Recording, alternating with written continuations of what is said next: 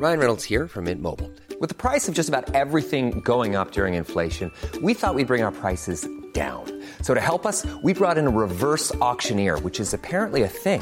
Mint Mobile unlimited premium wireless. Ready to get 30, 30, bit to get 30, bit to get 20, 20, 20, bit to get 20, 20, bit to get 15, 15, 15, 15 just 15 bucks a month. So, Give it a try at mintmobile.com slash switch. $45 upfront for three months plus taxes and fees. Promo for new customers for limited time. Unlimited more than 40 gigabytes per month. Slows. Full terms at mintmobile.com. It's a story so fabulous that it feels scarcely credible that it is true. But here it is. On the 9th of May 1671, with Charles II 11 years into his restored reign, Colonel Thomas Blood attempted to steal the fairly newly minted crown jewels from the Tower of London. His accomplices were his son, Thomas Blood Jr., and two fifth monarchists, members of a sect who believed they'd be part of a generation of saints who would rule for a thousand years after Christ's imminent second coming, and they were called Robert Perrot and William Smith. And here's the thing they managed it. They escaped with the imperial state crown and other items of coronation regalia and got them outside the fortress before they were captured beside the Thames. Thomas Blood demanded an audience with the king before his presumed execution, and Charles II granted it. And the outcome of that meeting is bizarre. This curious story is the subject of a new comedy that is currently at the Garrick Theatre in London's West End. It stars Mel Giedroyc, Carrie Hope Fletcher, Aidan McArdle, Neil Morrissey, and Al Murray as the Merry Monarch himself. I was lucky enough to go and see it, and today I talk with some of its creators about making us laugh about history. Simon Nye is the playwright. His work includes translations, novels, TV sitcoms and drama, film and animation. He won TV BAFTA for Just William, and his TV series include The Larkins, The Durrells, and the multi award winning Men Behaving Badly. Sean Foley, a double Olivier Award winner and Tony nominee, is the director. His many, many theatre shows include The Upstart Crow and the play What I Wrote. And Al Murray, as the pub landlord, is one of the country's most well known and successful comedians, and he too has won multiple awards, including the Edinburgh Comedy Award. But he's also a historian. He's presented many history documentaries on TV. He's the author of books including Command How the Allies Learned to Win the Second World War, and he hosts a podcast called We Have Ways of Making You Talk with historian James Holland, where they explore the battles and campaigns of World War II. First, I spoke to writer Simon Nye and director Sean Foley about creating the play.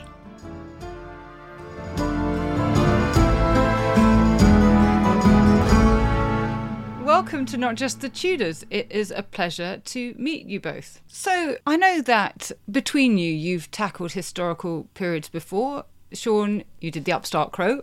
And I know, Simon, you've done kind of, well, I guess more close to home, more nostalgic, one might say, the Larkins and the Durrells and things. Here you've gone for something that is ostensibly kind of surprising the Stuarts, perhaps not the obvious choice for a West End play. What did you spot in the period that convinced you it was a great fit for a comedy? yes, it happened in 1671. Yes, it is to do with Charles II. Yes, it is to do with his crown jewels. But really, the essence of the play is the real life story that was just so incredible of Colonel Thomas Blood, not even a real colonel, stealing the crown jewels, half getting away with it, being caught, and then mysteriously being let off by the king when in fact he should have obviously been hung, drawn, and quartered.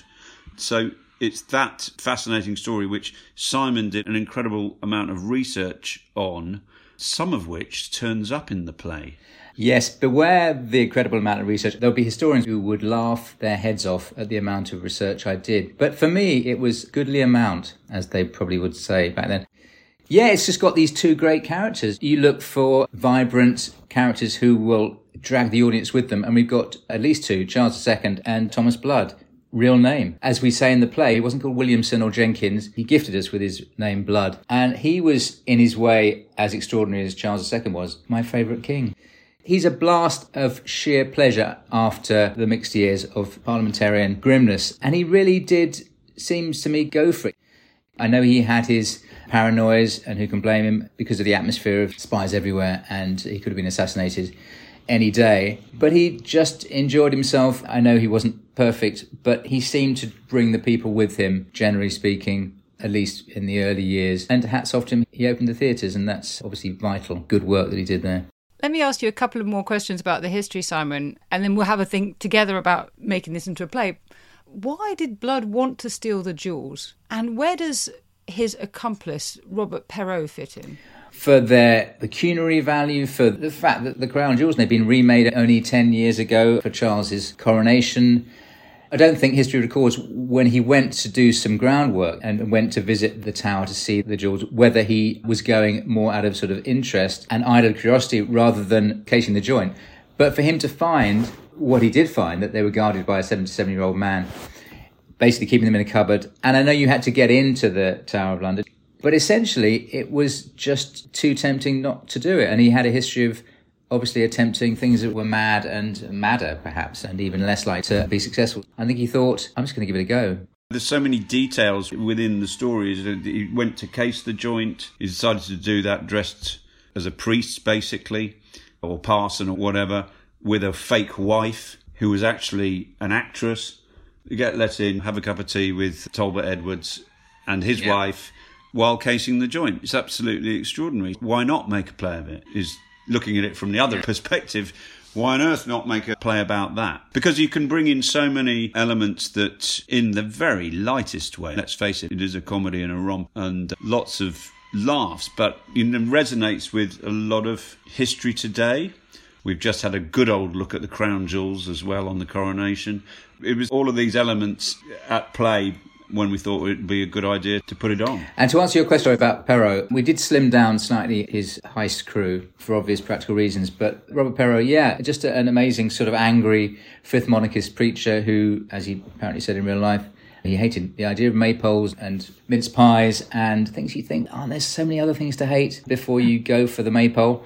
And he was just fueled by anger and in a way that Thomas Blood was more fueled by, I'm not say joy, but certainly by fun. Just the idea of the chemistry of them two, the one just ranting about the political and religious situation and Blood trying to just concentrate on stealing things.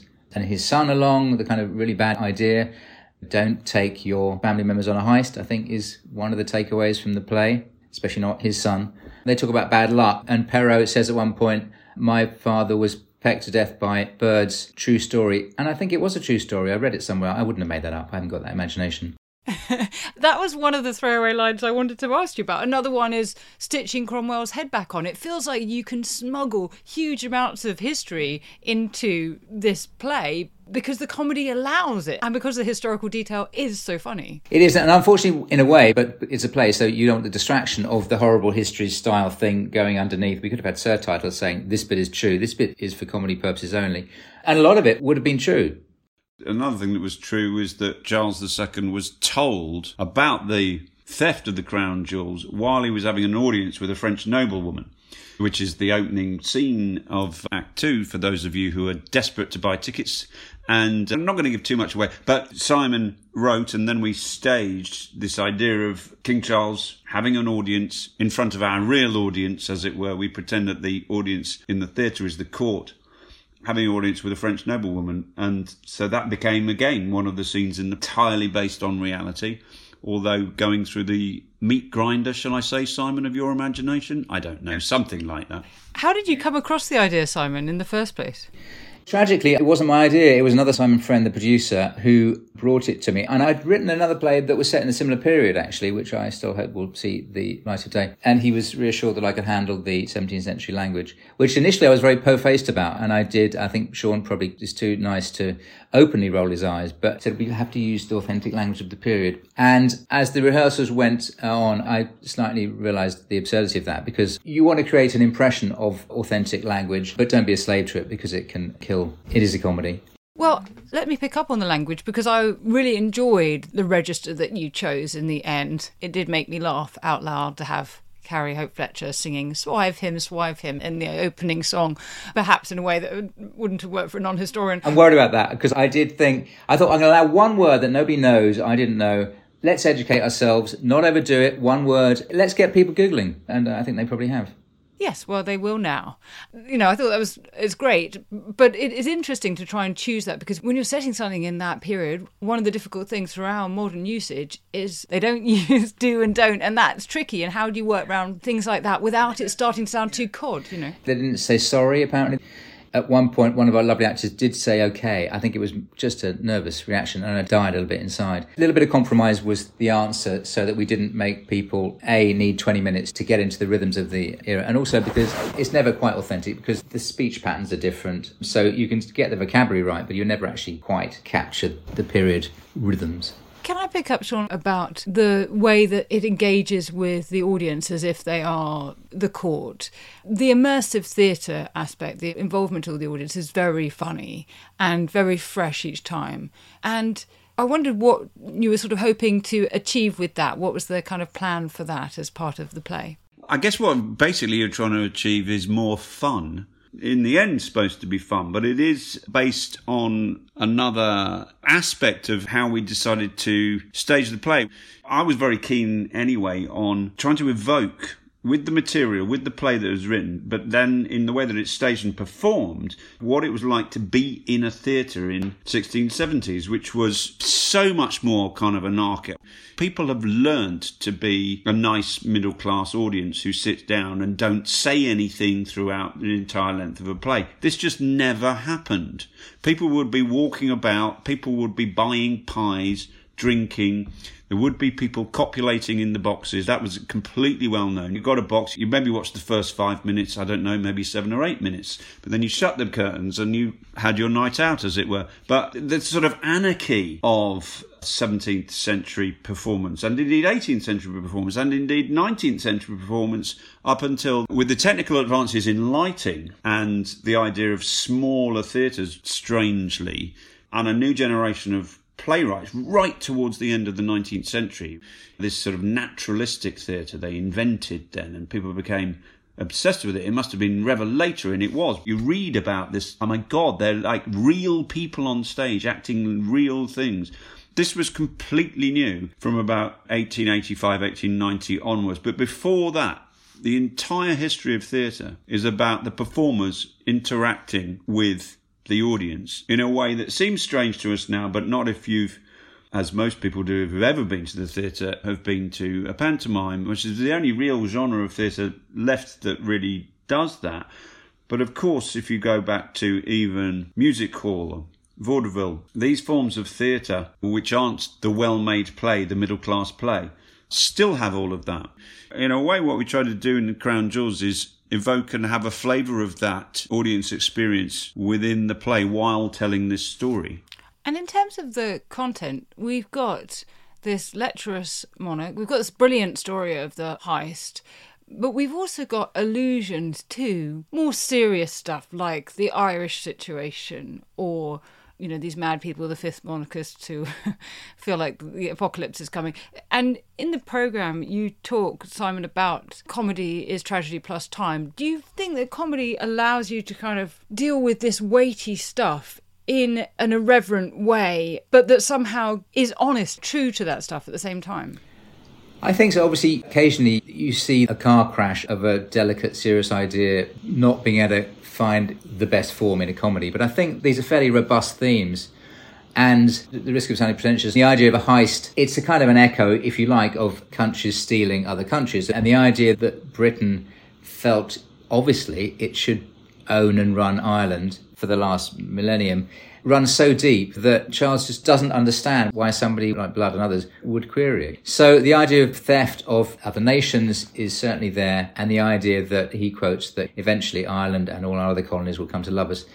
It clearly has been found out by history. I suppose that's the main thrust of our seriousness, but I love to see serious themes smuggled into comedy. And I'm not saying everything should have a laugh attached, but it's a good place to start, I think. For me, that's what comedy is really. Comedy isn't separate from real life.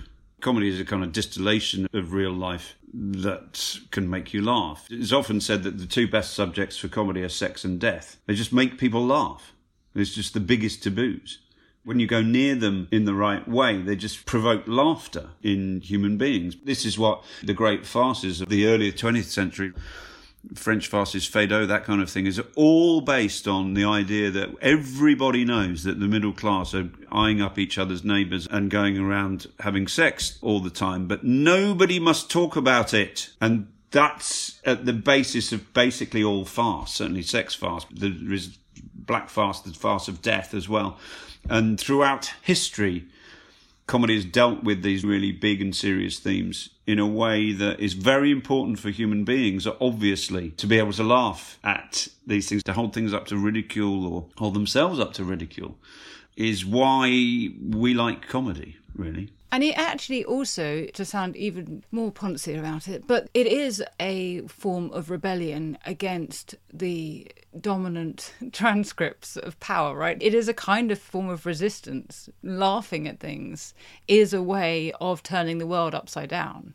These are the hidden transcripts. It's the fool and the king.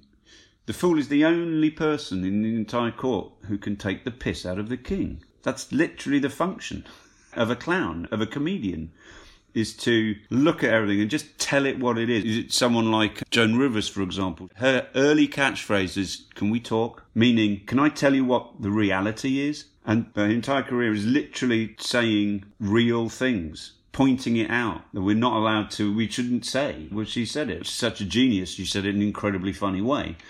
But definitely that's what comedy does. Simon, did you have any sense of rules when it came to writing? We've talked a bit about language. There must have been things that you had to make up. Did you have kind of guiding principles about how to proceed with this? If I had guiding principles, they were for my own convenience and wouldn't hold up to scrutiny. I think, could it happen? I suppose, is the one you always start with. And that's blown out of the window rather by the fact that these crazy things did happen. But you still, realism, let that be your guide in a way, especially in comedy. We're not doing a fantasy. So, no, I don't think so. I'm a TV writer by trade, so I try to not make it look too much like television. Let's make a scene last for two minutes rather than one, for example. Maybe that brings a bit of a TV sensibility, perhaps, to what can be a dry West End experience occasionally, where you live and die by your entertainment value and you will lose an audience they're obviously locked in almost into the theatre, so perhaps I should have relaxed more. But you have to have them before they go off and switch to Netflix.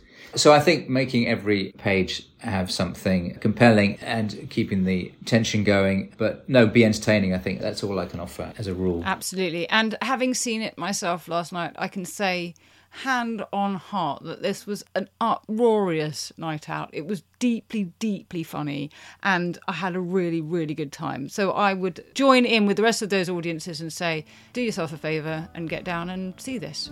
Thank you so much for coming on to talk about it. Thank you for having us on. After the break, I'm joined by Al Murray to talk about playing the part of the Restoration King.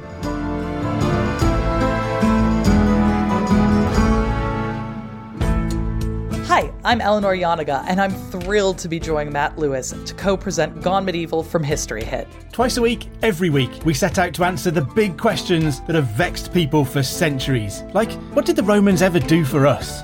Roads, buildings, walls, churches, houses, manuscripts. Why did Edward I mourn his Queen Eleanor so much? He was very good at making a show for people to see that was going to influence how they would understand him or his campaigns or anything like that. Did Viking hero Ragnar Lothbrok really exist? Maybe yes, maybe no. The sons who are attributed to him were definitely real people. So join me, Eleanor Janega, and me, Matt Lewis, for Gone Medieval from History Hit. Listen and follow on Apple, Spotify, or wherever you get your podcasts.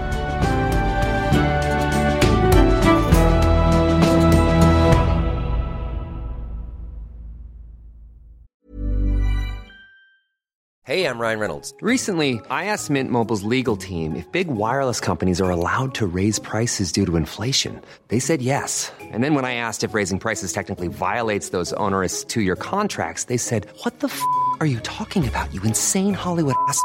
So to recap, we're cutting the price of Mint Unlimited from $30 a month to just $15 a month. Give it a try at mintmobile.com slash switch. $45 up front for three months plus taxes and fees. Promo for new customers for limited time. Unlimited more than 40 gigabytes per month. Slows. Full terms at mintmobile.com.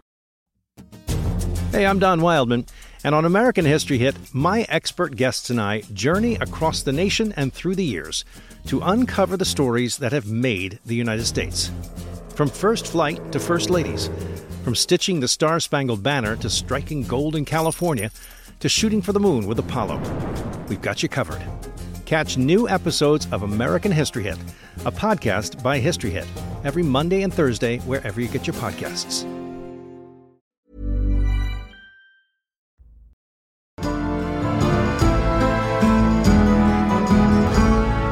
Our welcome to Not Just the Tudors. Thanks for having me. Thank you very much for inviting us to see your play, which was completely wonderful. I enjoyed it so Thank much. you. Thanks very much.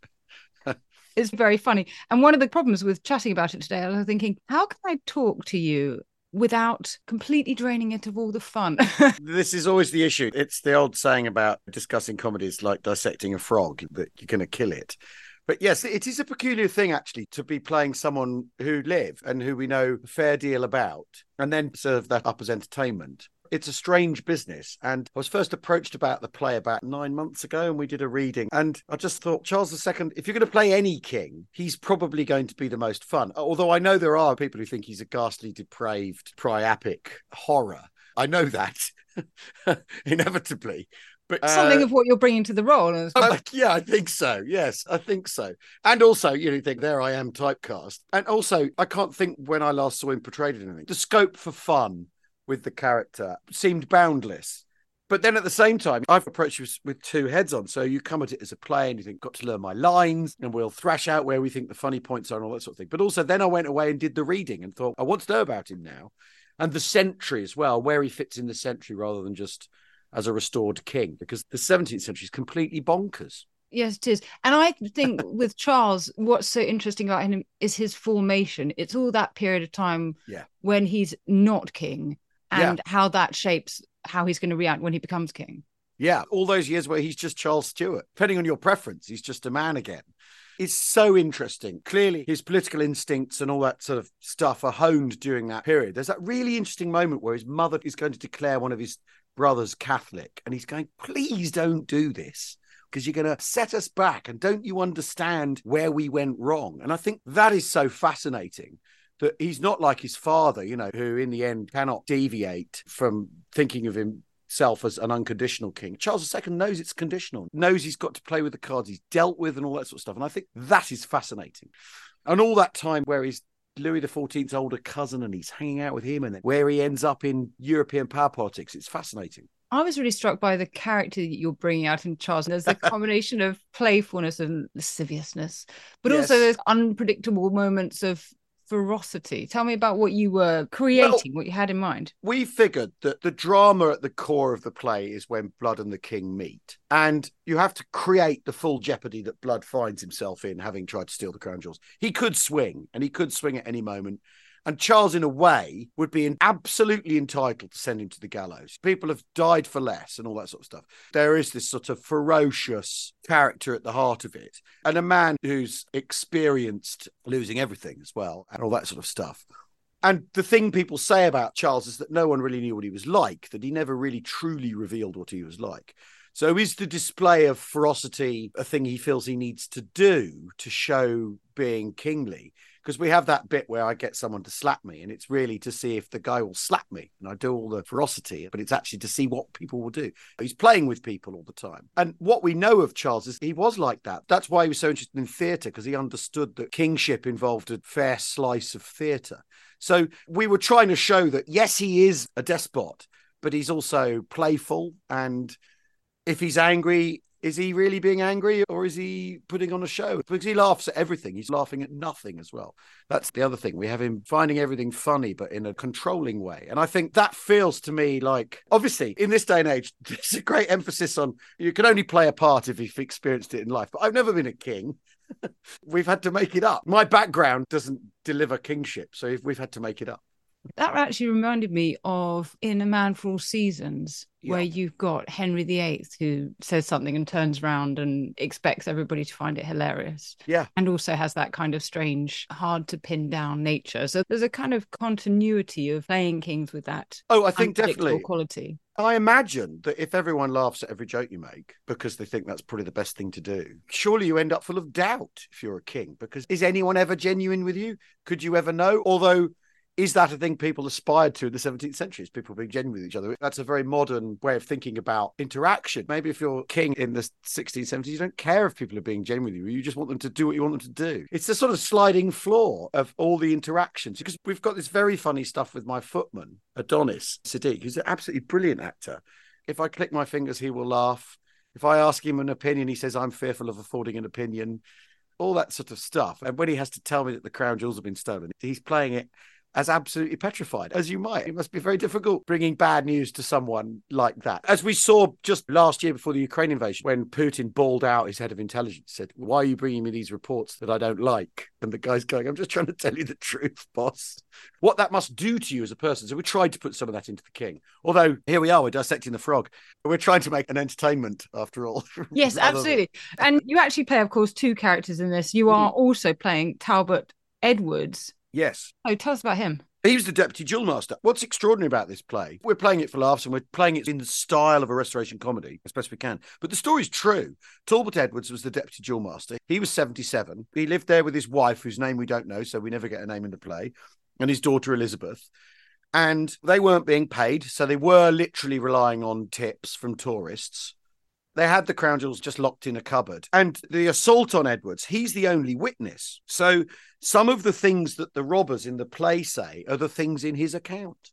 When Thomas Blood Jr. says, he's dead, I'll warrant him, which he says in the play, that's what Talbot Edwards says was said. So there's things in the play. They're simply the story. They did have an actress called Jenny Blaine with them, and they did do the robbery in theatrical disguises, which is incredible. It's an incredible story. And perhaps the fact that what we've got is his account explains why in the play he's a little like Rasputin. He just won't die. Yes. We just don't know the extent of the assault. And it's a great story, you know, that they duff him up. For all we know, he said, All right, go easy, lads. And we don't know. But what the play is based on is what was said and done. And I think there's something really brilliant about the fact that Charles relicensed theatres when he came back to the throne after 18 years of them being closed. He also licensed women to act let women play female roles. So you've got this extraordinary thing that then an actress is accomplice in trying to steal the crown jewels. no good deed goes unpunished ever.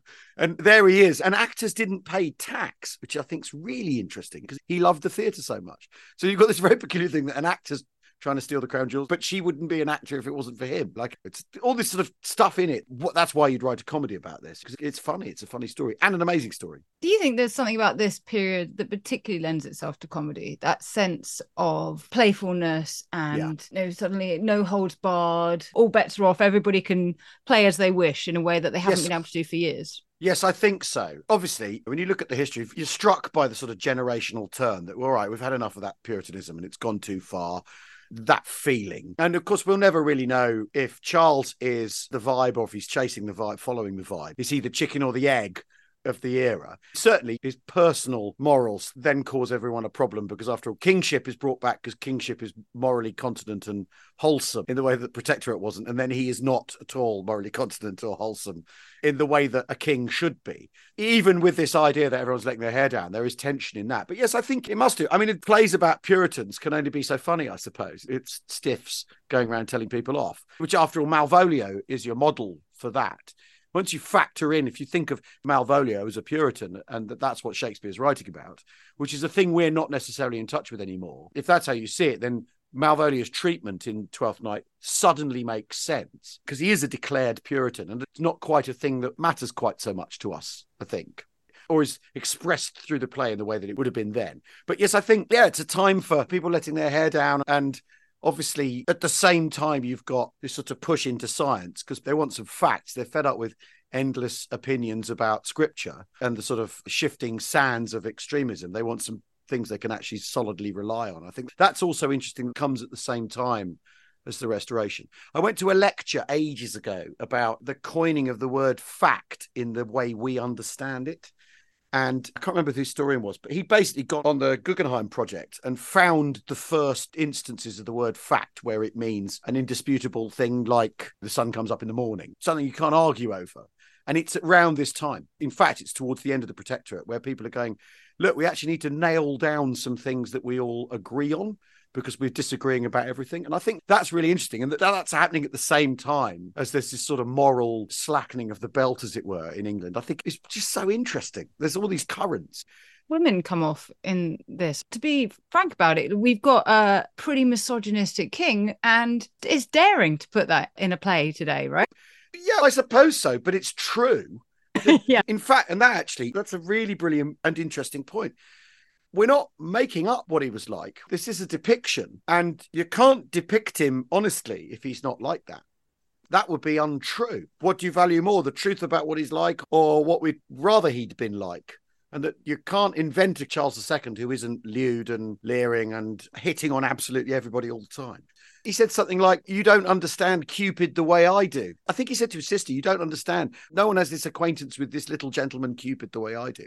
In other words, he's saying, I'm look, I'm completely caught in this. And obviously, no one would say no to him. So again, it's like everyone laughing at his jokes if everyone will sleep with him and they're doing it for advantage and they're doing it for power and or they're doing it because just because he's the king and power is an aphrodisiac and all those things that's what he was like we can't portray him as anything else and you're right though he is misogynistic and he is ghastly and all that sort of stuff Yeah, and actually, the other thing that is true, which is very funny, who do we hate?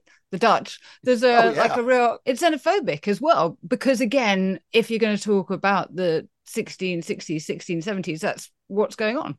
Well, yeah, exactly. And they've come out of the protectorate, which was obsessed with fighting the Spanish one way or another, and in terms that we would never ever dream of using. And you switch to the Dutch. And behind the scenes, he's taking money from France. He's supposed to declare for Catholicism and he'll get £200,000. It's quite a lot of money, but there's all that going on. But 1667, when the fleet's destroyed at Chatham, they tow away the English flagship, which is called the Royal Charles. So, of course, he's taking it personally. Of course, he hates the Dutch. Why wouldn't he? And the bit I added after all the reading when he says, and the Scots as well, because he spent a year in Scotland being lectured by Covenanters about what a terrible man his father was. And he did say, I'd sooner be hanged than return to Scotland. I get a laugh, but it's not phony. That's how he felt about it. And I think that's fascinating that he said that and it offers us a laugh for 450 years later. It's absolutely magnificent. It's a brilliant thing. It is interesting though. I want to go back to that place where you started this idea of playing someone who actually lived. And when I speak to novelists, I often say to them, How do you feel about your responsibility to the people that you're writing Yeah. about? Are these real people who Yeah, lived? yeah, yeah. And so, on the one hand, you're accurately quoting things that you know he said. Yeah. And on the other hand, I'm sure there's things that he wouldn't approve of, or there are ways that you've taken him, yeah. introduced him. You're interested in history, you care about it, you've written history Hmm. books, you've made history documentaries. How does that sit with you as the historian part of yourself as well as the Oh, comedian? I think in the end, when we look for people's character, it's like quantum physics, isn't it? It's unobservable. There's no way in the end of knowing really what he was like. In the history I've done, I've written a lot about Montgomery, the Second World War field marshal, who I'm fascinated by because he's such a controversial character. And I've read a lot about him. But in the end, I'd like to have met him so I know what he was like. Because That's I- so interesting. I would even go a step further and say, I'm not sure we know who anyone is. We don't know ourselves Yeah. terribly well. And the best chance we have if someone we live with, we might get to know what they're like. No, like I'm a really bad judge of character, but I think in 400 500 years, yeah. of course, it's almost impossible. You're, it's echolocation at best. You send out a sort of ping towards them and you hope you see what comes bouncing back. And what we get back from trying to locate Charles is that he is a man who loved life. And famously, I can't remember who said it, Charles Stuart, he'll be king for a hogshead of wine. He- That's all he cares for, and a woman. He'll do it for that. So that's what they thought of him at the time. But even then, he made an effort to make sure people didn't know who he's like. With my history head on, I feel responsible that we're getting him right, but also that it's impossible to ever really know. And then this is a piece of entertainment. So we're trying to present him in an entertaining way, but also have some drama in it as well that he is unpredictable. We do not know what he's going to do next. And I think partly because he doesn't know what he's going to do next. Because what would you do about Thomas Blood? The guy gets the crown jewels, gets his hands on smashes them up to steal them. How do you deal with him without appearing weak? How do you deal with him and ride the political consequences if you've upset the wrong people? Because the Duke of Ormond, Blood had tried to kill him the year before, had kidnapped him, had taken him to Tyburn to have him hanged, or was involved in a plot to do that. Tried to kill him, I think, several times. And so it part of Blood's condition, and this constitutes a spoiler, but I'm sure a switched on history audience like you would know perfectly well that Blood is pardoned and given a pension and given land in Ireland. And no one knows why. But one of the conditions is he had to write a letter of apology to the Duke of Ormond for kidnapping and trying to murder him the year before. what the hell's going on there? Yeah, Well, that's course, mysterious, isn't it? We'll never know. But then all history is mysterious. As you say, we don't know what people are really like. In the end, you can never ever know. And that's the joy of history is the sort of imaginative, conjecture's the wrong word, but imaginative illustration and colouring in. Yeah. Yeah. The leaps between the facts. Yeah. So, in other words, what you're doing is, or you have done, is created something that's really funny. It's a great piece of entertainment, but that people who are history buffs can go to and enjoy in all conscience, knowing that what they're getting is actually the real deal. Near enough, yes. He's been fed into the entertainment mincer and we've turned the handle. You know, I think you're getting essence of Charles II as far as we know from the play, which is like Thomas Cromwell in Wolf Hall, although that book wasn't written for laughs. I spend a lot of time thinking about historical characters, but I don't get to try and be them on a daily basis. Has it made any difference to both your thinking about Charles in terms of yeah. playing him, but also more interestingly, perhaps you as a person? Kind of what are the ramifications of playing a historical character in life? things made me think about most, and funnily enough, this is a thing we've been talking about a lot on the podcast on We Have Ways of Making You Talk, is trying to create a sense of the present when you're thinking about the past and trying to imagine not knowing about tomorrow. Because the whole question of an awful lot of historical inquiries you know the outcome. You know what happens tomorrow in the way that we don't. So in a way trying to have a present moment in the role of the king is the sort of thing i've been trying to think about and that's really reflected into my thinking about history. Because the next book i'm going to write is going to be about a single day in a battle in the middle of that battle before you know the outcome and it's a very well known battle that whenever it gets written about has tons of foreshadowing like ladled onto it because we know the outcome. I want to know what was it like on the tuesday when they didn't know what was going to happen by the end of the week? Because that's what today is like for you and me and for everybody. It's so and... interesting. I think it is a radical act actually to write history chronologically nowadays because we are so used to using these dramatic devices of saying oh and but they didn't know that this wouldn't like that exactly i literally want to end this book with what would tomorrow bring and then if you want to find out you're going to have to buy another book by someone else that says what happens on the Wednesday. So that's the thing I've been thinking about a lot. And that's gone into we do have a retrospective device in the play at the start where it goes, Oh, you remember the story Colonel Blood? And then we go into it but it's the idea that you can see no further than what I suppose is the event horizon. We're only ever moving forward in time. We don't have in our lives actually the historian goggles it's impossible so playing the character i wanted to make it feel like a present moment but then that's also always been my approach to stand up is that tonight's the night every show is completely different because i improvise so much so every show occupies its own moment in a way that if I did it exactly the same every night, it just wouldn't. It wouldn't for me, it wouldn't for the audience, for what that's worth. That's largely sprung on me not wanting to get bored and keep it interesting and fresh for myself. But also, it's made me think about kings a lot. And there's a line in it where Blood says, What is a royal household except a band of naughty fellows trying to avoid being caught out?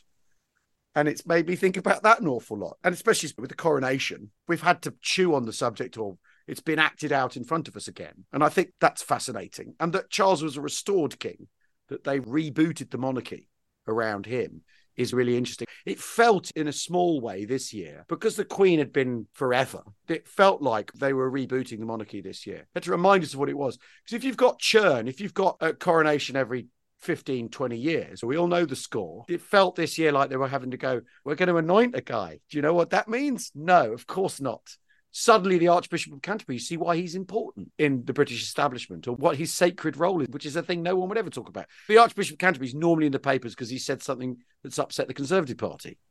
He said poverty's bad or some sort of radical thought like that. So that's partly why the play's on this year because there was a coronation. So it felt timely and topical.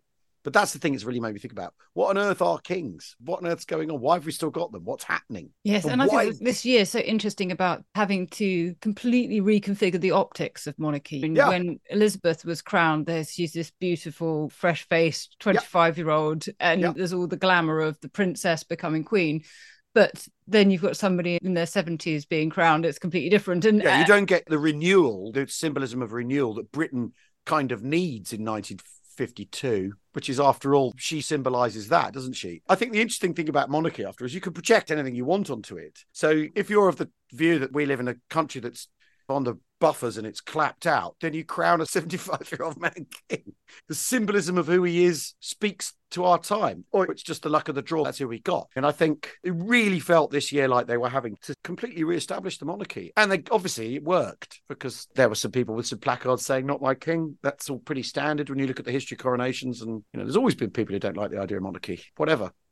Last night there were a couple of Texans in the house, and I wondered at the end when we've got this sort of rather glorious song and uh, the chariot and King Charles with his crown and orb and scepter and all the yeah. rest of it, where it felt it was a great big send up of monarchy and yeah. of Britishness and of nationalism and patriotism and that sort of thing. What does it mean to be putting on a play with that kind of quality in this year, do you think? Oh, I think it would be weird if we didn't. So much of our cultural diet, questions of nation and nationalism and patriotism have been pinging around for the last decade and more, actually. In fact, it seems to be part of our cultural diet. Whether you like it or not, that question hovers and hangs. And obviously, I imagine it does in every country. And uh, this is a, a classically British thing to say. We're the worst for that. I don't know, because I don't know what it's like in Romania. I can't speak for how nationalism expresses itself in Chile. How could I ever know? But yeah, it does feel like it's not so much a conversation the country's been having with itself. It's one great long sort of sulk we've been having with ourselves for many years. So it's got to go in there. I think it'd be really weird if we didn't. And it's also been my subject with the pub landlord for a really long time anyway. So if it's in something, I'm like, yeah, of course we'll do that. Of course we'll sing a ridiculous song at the end about how the British are the best. Why wouldn't we? And obviously, if you go back to the period, Britain, and they were calling it Britain by this point because the United Crowns was playing this sort of game with the Netherlands and France and Spain and trying to locate itself as a power and of course, because the Protectorate had such a big navy, everyone had to pay attention to them and everyone had to suck up to them, which is one of Charles's big problems. Is he spends several years pinging around like he's in a pinball machine because no one wants to annoy Cromwell, so no one wants to have too close a relationship with him. And so these actually those are things that are getting talked about then. If nothing else, it just shows not a lot has changed. in a way, our culture expresses itself because after all, there were people who were worried he was too close to France because he was. That what our relationship with Europe is also how our nationalism expresses itself. Absolutely. so, where does it go from here? How long are you in London and when do you go elsewhere? We are in London until the 18th of September, and then we go on tour. So, we go to Salford first, to the Lowry in Salford. Then we go to Canterbury, I think, then Cardiff, and then Milton Keynes. We finish in Milton Keynes, which is always the great last hurrah the cast are currently deciding which Premier Inn to stay in in Milton Keynes at the moment. Exciting times. oh, the glamour of it. but that's brilliant because it means it's in quite a lot of places that people can see yes. it. And I promise you, everyone listening, it is a really fun night out. Thank so you. definitely get your tickets oh, now. Oh, I don't need to do a plug Lovely now. to talk to you. My pleasure. Thank you. Thanks for having me.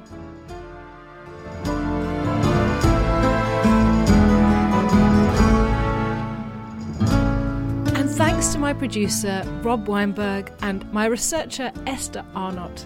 And thanks to you for listening to Not Just the Tudors from History Hit. We're always eager to hear your suggestions for podcast subjects, so drop me a line at notjustthetudors at historyhit.com or on Twitter at notjusttudors. Also, if you're in need of an extra hit between podcasts, do sign up to our newsletter, Tudor Tuesday. Details of how to do that are in the notes below this podcast. And please rate, rank, bestow multiple stars, and comment on this podcast wherever you listen, including on Spotify. It really helps more people find not just the Tudors.